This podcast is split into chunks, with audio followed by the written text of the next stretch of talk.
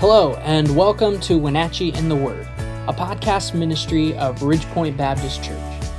Our purpose is to help each one of us grow more in love with God by studying and meditating on His Word. We're glad you've joined us today. Now, let's see what the Bible has to say.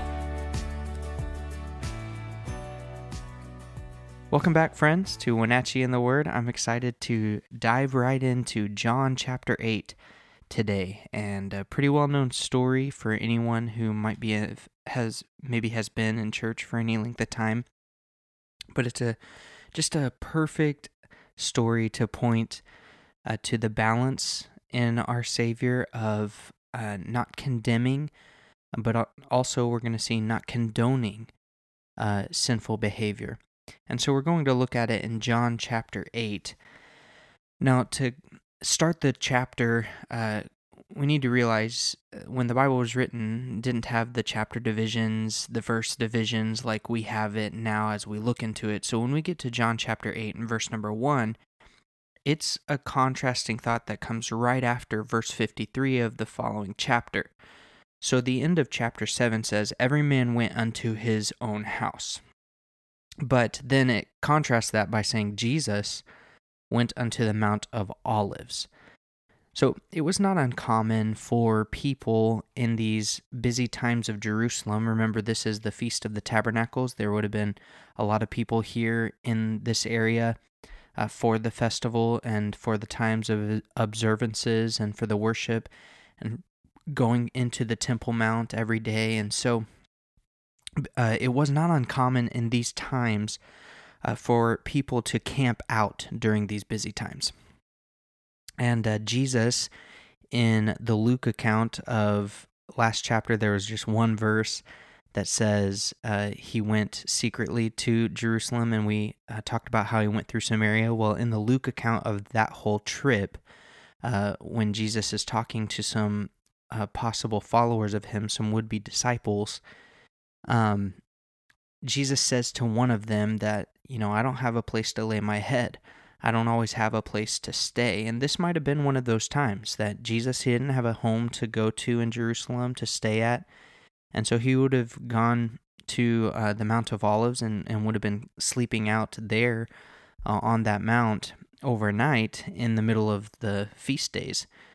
And it says, then verse two, and early in the morning he came again into the temple. So he sleeps over on the Mount of Olives, comes into the temple early in the morning, and all the people came unto him, and he sat down and taught them.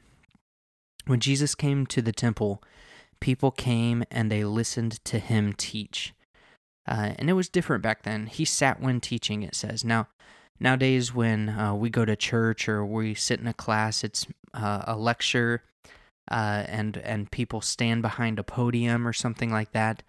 But back there, then, when they had teaching, there was a lot of give and take. There, it was kind of like what we would think of in someone's home, a personal Bible study type thing, where someone says something, another person gives their in, input, and uh, and there's some give and take, some back and forth talk. And so they, he would have just been sitting here Uh, and and teaching these people, and, and they would have been asking questions, he would have been answering them. And it says that in the middle of his teaching here, verse three, the scribes and Pharisees brought unto him a woman taken in adultery. And when they had set her in the midst, they say unto him, Master, this woman was taken in adultery in the very act. So Jesus is teaching. The scribes and the Pharisees, they bring a woman that they found in adultery, uh, in the very act of adultery, and they throw her down into the middle of where Jesus was sitting and where all these people are sitting in front of him. And they say, Master, this woman was taken in adultery in the very act. Now, Moses in the law commanded us that such should be stoned. But what sayest thou? So they caught this woman who was in adultery, most likely a woman who was betrothed and broke this promise of the betrothal period. Um, and they bring her to Jesus right there on the Temple Mount, interrupting his teaching time. Um, it's interesting, they weren't holding the man of this sin to the same judgment of this woman. It takes two to commit adultery, but Uh, here they are just throwing the woman before Jesus. And they say the law of Moses says she should be stoned. Now, at, even at this time in their history, they were not executing people for adultery. I, I think of when Joseph was going to put Mary away privily. Uh, in that time, you know, people would find out that someone whose betrothed was pregnant. Uh, then they would, they the law says, as they state, uh, to find that out, that, that adultery w- had taken place, she should be stoned. But uh, we see, you know, Joseph was going to put her away privily. It was going to kind of put her away secretly, wasn't going to stone her. Uh, at this time, it was very uncommon to be stoned to death. But they they were really just coming to Jesus with this, saying, "Hey, you know, you don't you say we don't follow the law, but what do you do with it?" So, as we talked about in the last episode, they uh, Jesus and had an indictment on them of not following their very own rules, and so now they're kind of coming to him with, "You say we don't follow the law, but what do you do with it?" And they thought they had the perfect situation because either way, Jesus loses. If he says execute her, then the people that were listening to him teach, the people there, would see him as harsh and someone that they don't want to follow. But if he says no, then he's violating the law just as he accused them of doing. So they think they have him in the perfect situation. But Jesus found the perfect balance of not condemning and not condoning. Uh, you know, typically we err on one of these two sides. Uh, we... Uh, are quick to judge and condemn someone for something they did, or we uh, err on the complete opposite side and just condone any behavior by anyone. We need to follow the example of Jesus here and find a balance between that, that we're not just condemning people and quick to judge, but that we're also not condoning their sin. Find the balance of Uh, well, we'll talk about that in just a second when we see what Jesus says to the woman. But uh, Jesus, he looks down, and his response was not to say anything. He looks down, and then he starts to draw or write something in the ground. Now, we don't know what he wrote. Um, there's a lot of speculation as to what he wrote. Some people think he would have been writing the Ten Commandments. Uh, some people think he would have been writing the names of some, maybe some women that the Pharisees and the scribes who were standing there had had adulterous relationships with. Uh, and some people think, you know, they're just, uh, there are a lot of uh, things that scholars have kind of uh, assumed or or speculated about on what he was writing. The truth is we truly don't know what he was writing in the sand. But uh but we do know that this is astounding. This is his this is his response. And they continue to ask him as he's writing. It says uh so they did it to tempt him that they might have to accuse him, but Jesus stooped down and wrote on the ground as though he heard them not. So when they continued asking them, uh, asking him, he lifted up himself and said unto them, "He that is without sin among you, let him first cast a stone at her." And so they're they're like, "Okay, what do you what do you say about this? What what's your answer?" And Jesus says, "Whoever of you has no sin, throw the first stone at her." And then he just stooped back down and started writing back in the in the ground. Um, and when they heard that, it says they were convicted by their own conscience. They they heard, "You who's without sin, cast the first stone." And this is this is amazing.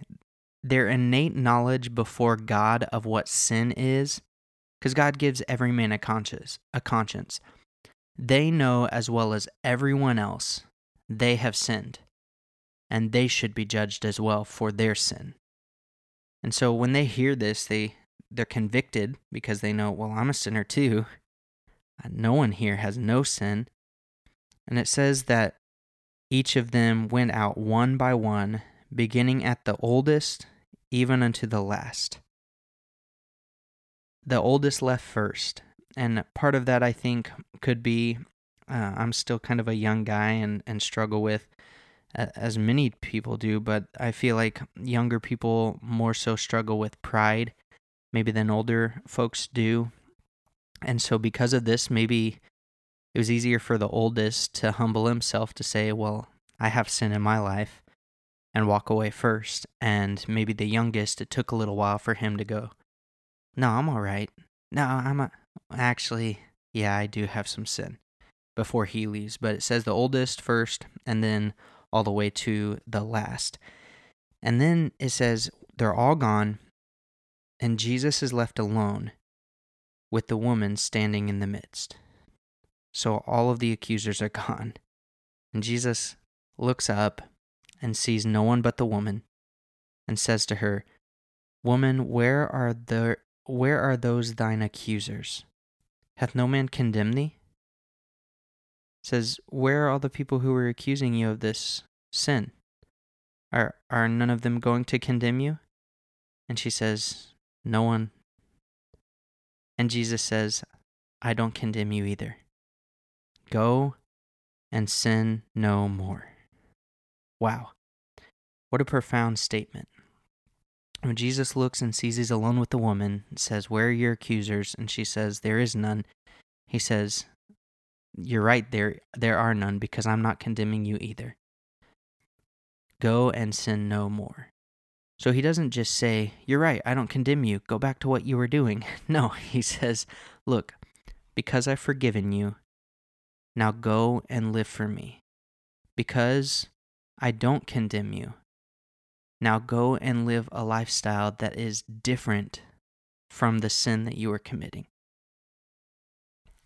And I love how Jesus here shows us truly the balance between quick to judge, quick to see people in their sin and what they've done wrong, but then on the other side, people who are just quick to say, well, that's life, we're all sinners, we all do this, that's how we were born, you know, whatever the excuse might be, and just condoning whatever.